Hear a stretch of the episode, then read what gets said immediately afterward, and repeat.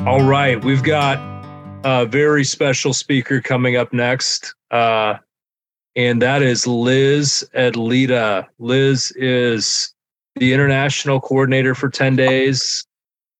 She is involved in many global prayer and missions networks. So she's very involved with us.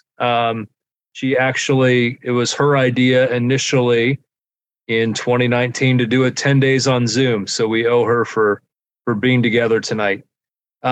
So many more things I could say about Liz, but I don't want to take any more of her time. So Liz, over to you. You have the floor. Thanks so much.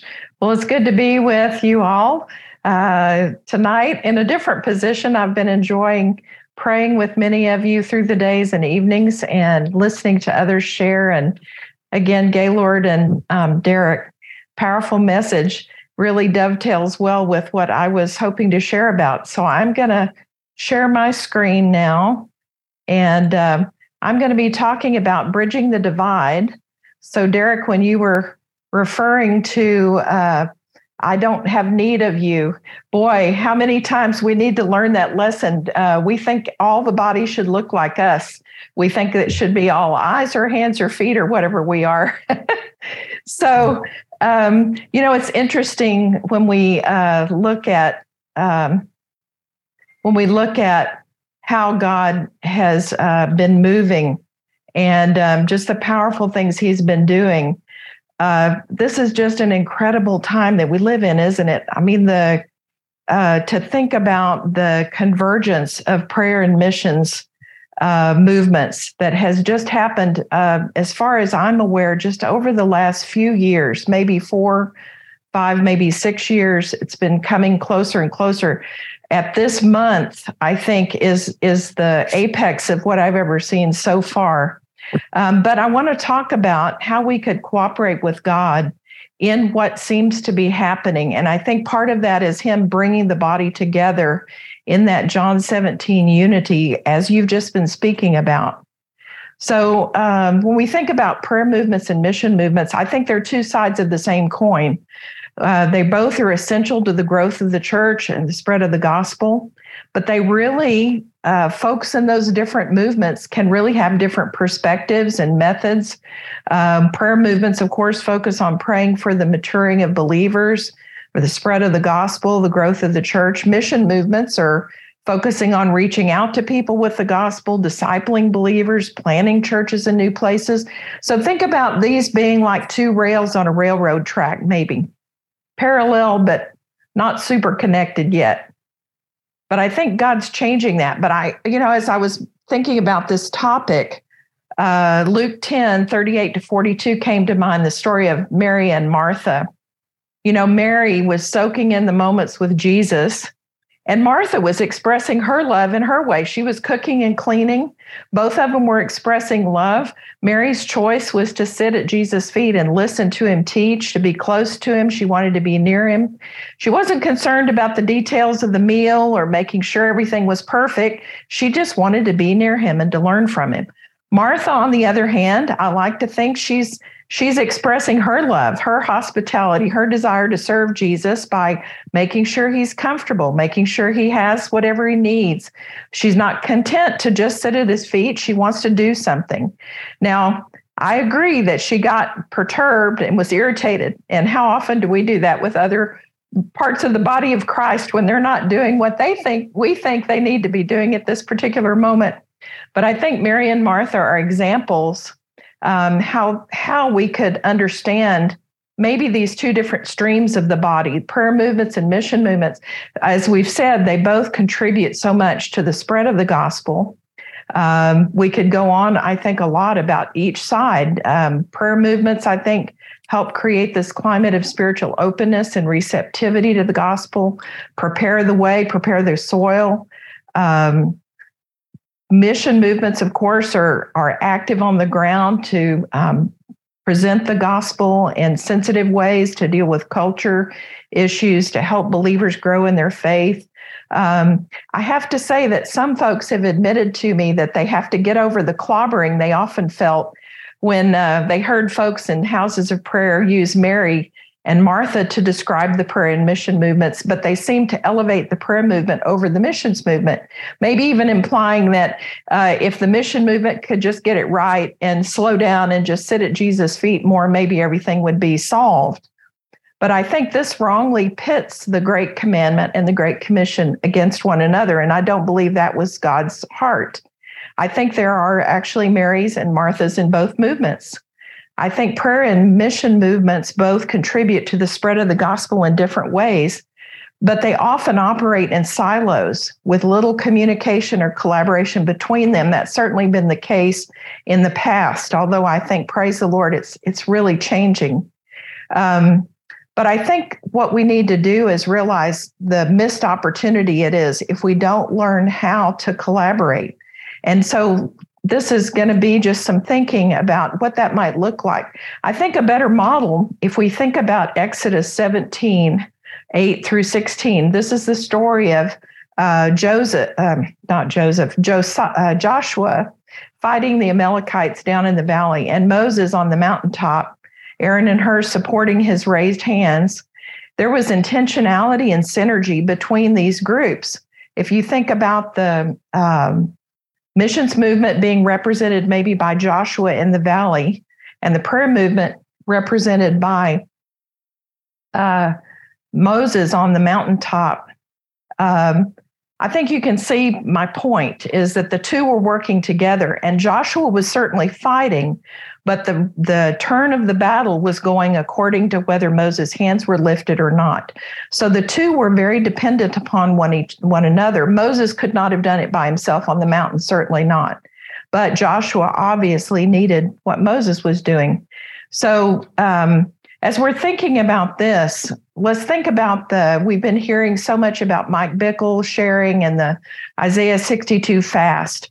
This is a great example of where field teams are now quietly working in this spiritually charged atmosphere, reaping the harvest as many thousands and even millions of people are praying. And we've already heard from one key network that they were seeing a 15 times greater growth this year than they had last year. And I have to say, I'm sure it's on account of this close collaboration and the amount of prayer that's being poured in partnership. So think about synchrony of the two perspectives. I love the picture of the old sailing ships with the fellow in the crow's nest and the captain at the helm. Synchrony is between the two perspectives. It's the ability to see the world from two different points of view and understand how they're related. It's a skill that's essential for communication, for collaboration, and problem solving. So think now about prayer movements and mission movements. If you think about the prayer movement, perhaps being like the fellow in the crow's nest, he's bringing a perspective that the captain at the ship's helm can't see and needs. And the captain, of course, is steering. And the guy in the crow's nest cannot do that from where he is. But so they both need each other. Just like the prayer and mission movements, I believe they need each other to accomplish what God's calling us to do. It goes back again, Derek, to what you were sharing about. We can't say we don't need one another. We need what each of us have to contribute. So how can we think about the prayer movements and the missions movements fitting together, these diverse perspectives and giftings? We thought about Mary and Martha. They were sisters, right? But yet their giftings were creating tension and conflicting expectations in the situation. So it was important that they have understanding and trust and clear communication in order to collaborate well. Nobody told Martha that she couldn't stop and sit down. It was her own being driven and to express her love. I think I tend to be more of a Martha, honestly, than a Mary. And it's hard for me to stop and say, okay, maybe I need to not do something and I need to just be with Jesus. But I can also be the other side too, where I think, okay, I've been praying here now for several hours. Maybe I really should get up and actually put something in motion here. So think about these characteristics. When we communicate effectively, we build trust and respect. And when we trust and respect each other, we're more likely to collaborate effectively. And then when we collaborate effectively, we can actually achieve great things. So thinking about how prayer movements and mission movements can learn to better communicate their goals and understandings, their strategies in a way that they can actually work together. You know, it's almost as though they speak different languages. It's almost as though their understandings are so different that it's a cross-cultural situation in a very real way. So how can we see that overcome? Well, I think let's look at the prayer movements for a moment. I think for those that are oriented, especially to engaging in prayer. In fact, I'm going to just take a minute, if you would, in your chat. Maybe you can identify yourself maybe more with one than the other. Maybe you would say that you more identify with prayer movements or with people that are oriented towards primarily praying. Or maybe you're someone that is gung-ho evangelist or disciple maker or church planner, and that's really your orientation, that's what seems to make you tick and gives you energy. Just put a little note, either prayer or mission, or maybe you're neither. Maybe you haven't really figured out what your part is there. It's somewhere else. Maybe you're another part that's serving those others. But thinking about this now, let's think about those that would be coming, let's say, more from the prayer movement side of things. How can we work to better facilitate this convergence that I think God's bringing about? Well, one thing we can do is as we're praying together, whether it's individually or whether it's as a group, I've learned that it's very helpful if we record what we're hearing God speak, how he's having us pray, what scriptures is he highlighting to us. We know, I think that especially this crowd, I would hope, knows that prayer is really a two-way conversation. It's not us just throwing up requests before God and giving him our laundry list. It's coming before him in a love relationship and having conversations, listening to his heart, hearing from him. But how many of us take the time to try to record what he's telling us? You know, if we were invited into the boss's office and he asked us to come in for a meeting, I would bet that we would take something with us, maybe our cell phone now, and use the note-taking feature on our smartphone. But we would have a way of jotting down what our boss was asking us to do, or maybe concerns he had. We would have a way of recording it. I think it's that kind of a thing that is important as we're going through our time of prayer, like I say, whether it's individually or as a group, to record what we're hearing, because it's very easy when you've spent some time praying, you spend an hour praying, you don't always remember all the nuances of what God has been guiding you to pray, the scriptures that have been shared, the pictures maybe that have come to mind. It's an important piece. We can record those things and then remember to praise God as we see the answers manifesting. I want to show you an example. This is from an on-site prayer team that had gathered in support of a missions meeting in Seoul, Korea, Ethne 2012. And there was a team of maybe about 30 to 40 people that were there simply to support the gathering in prayer. So as they were doing that, we had a separate room and we had these chart papers. And so we were using the chart papers little by little. This happened to be number 11 of the set, to record as we were praying, as we were worshiping and hearing the Lord, what we were hearing, how God was directing. And then we were invited, one of the leaders of the team was invited to give reports periodically to the plenary meetings so that they could hear, okay, what's God speaking as we're working through the processes of meeting together. And then the entire set of these panels, once the meetings were done, was given to the leadership team so they could go back and review and take it into consideration along with what had been discussed in the meeting. So that's one way that you could share from a prayer group. This could work whether you're praying online or whether you're praying in support of a specific missionary or missions team. So I want to now think about mission movements.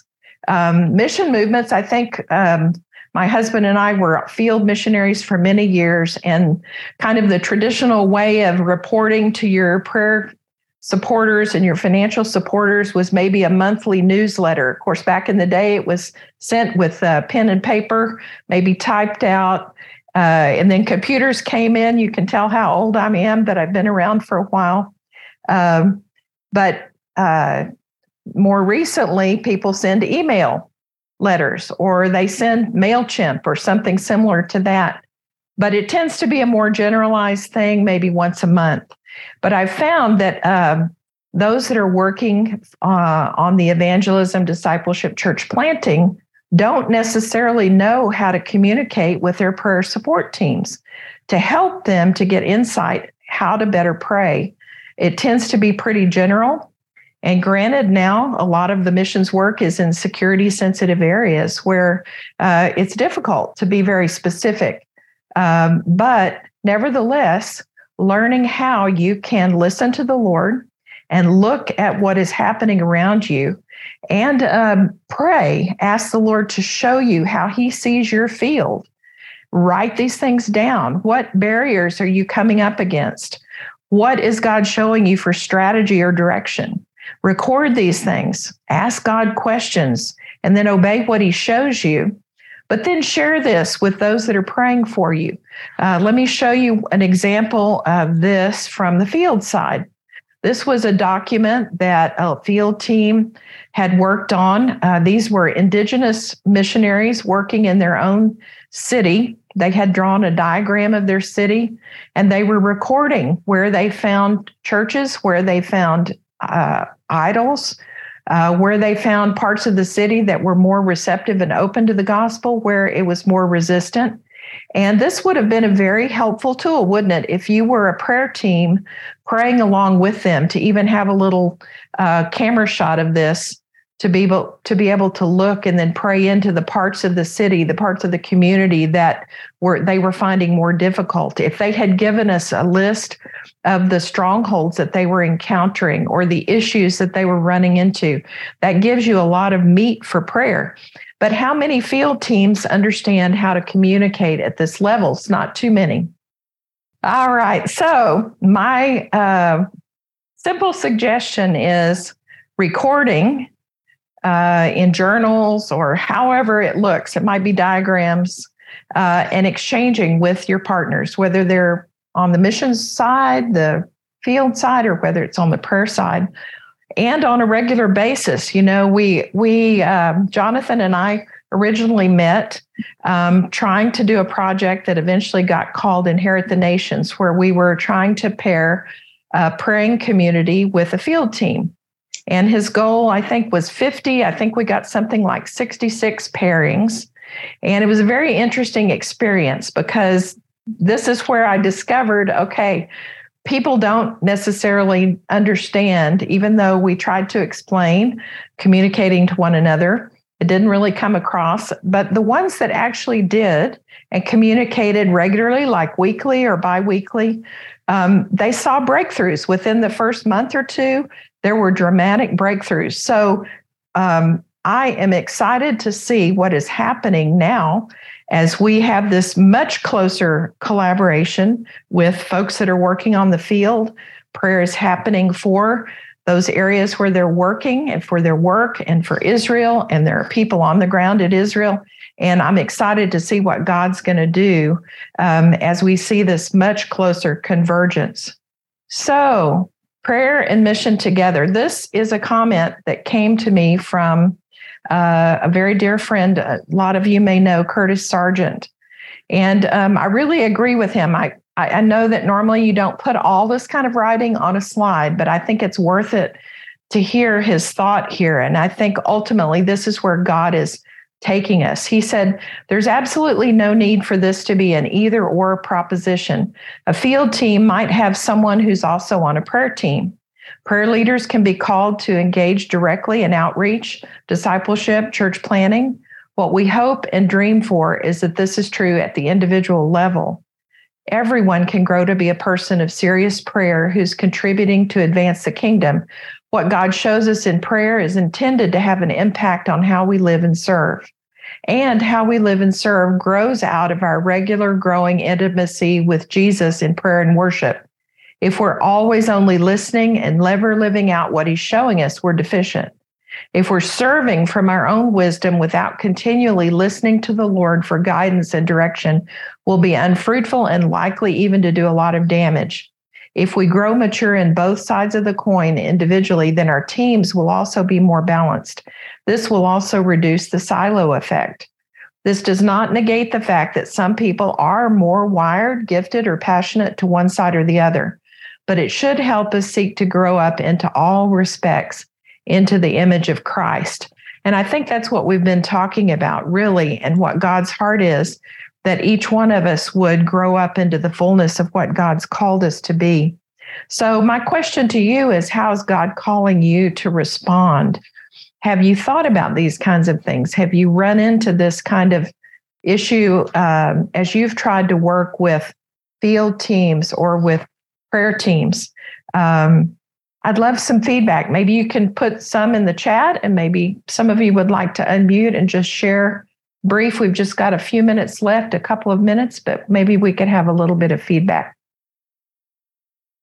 Thanks, Liz. Really appreciate you sharing on this. And I'm personally praying. I'm probably more of a doer, but I'm really praying. And in fact, I'm meeting every day of the 10 days with a 10 days group here.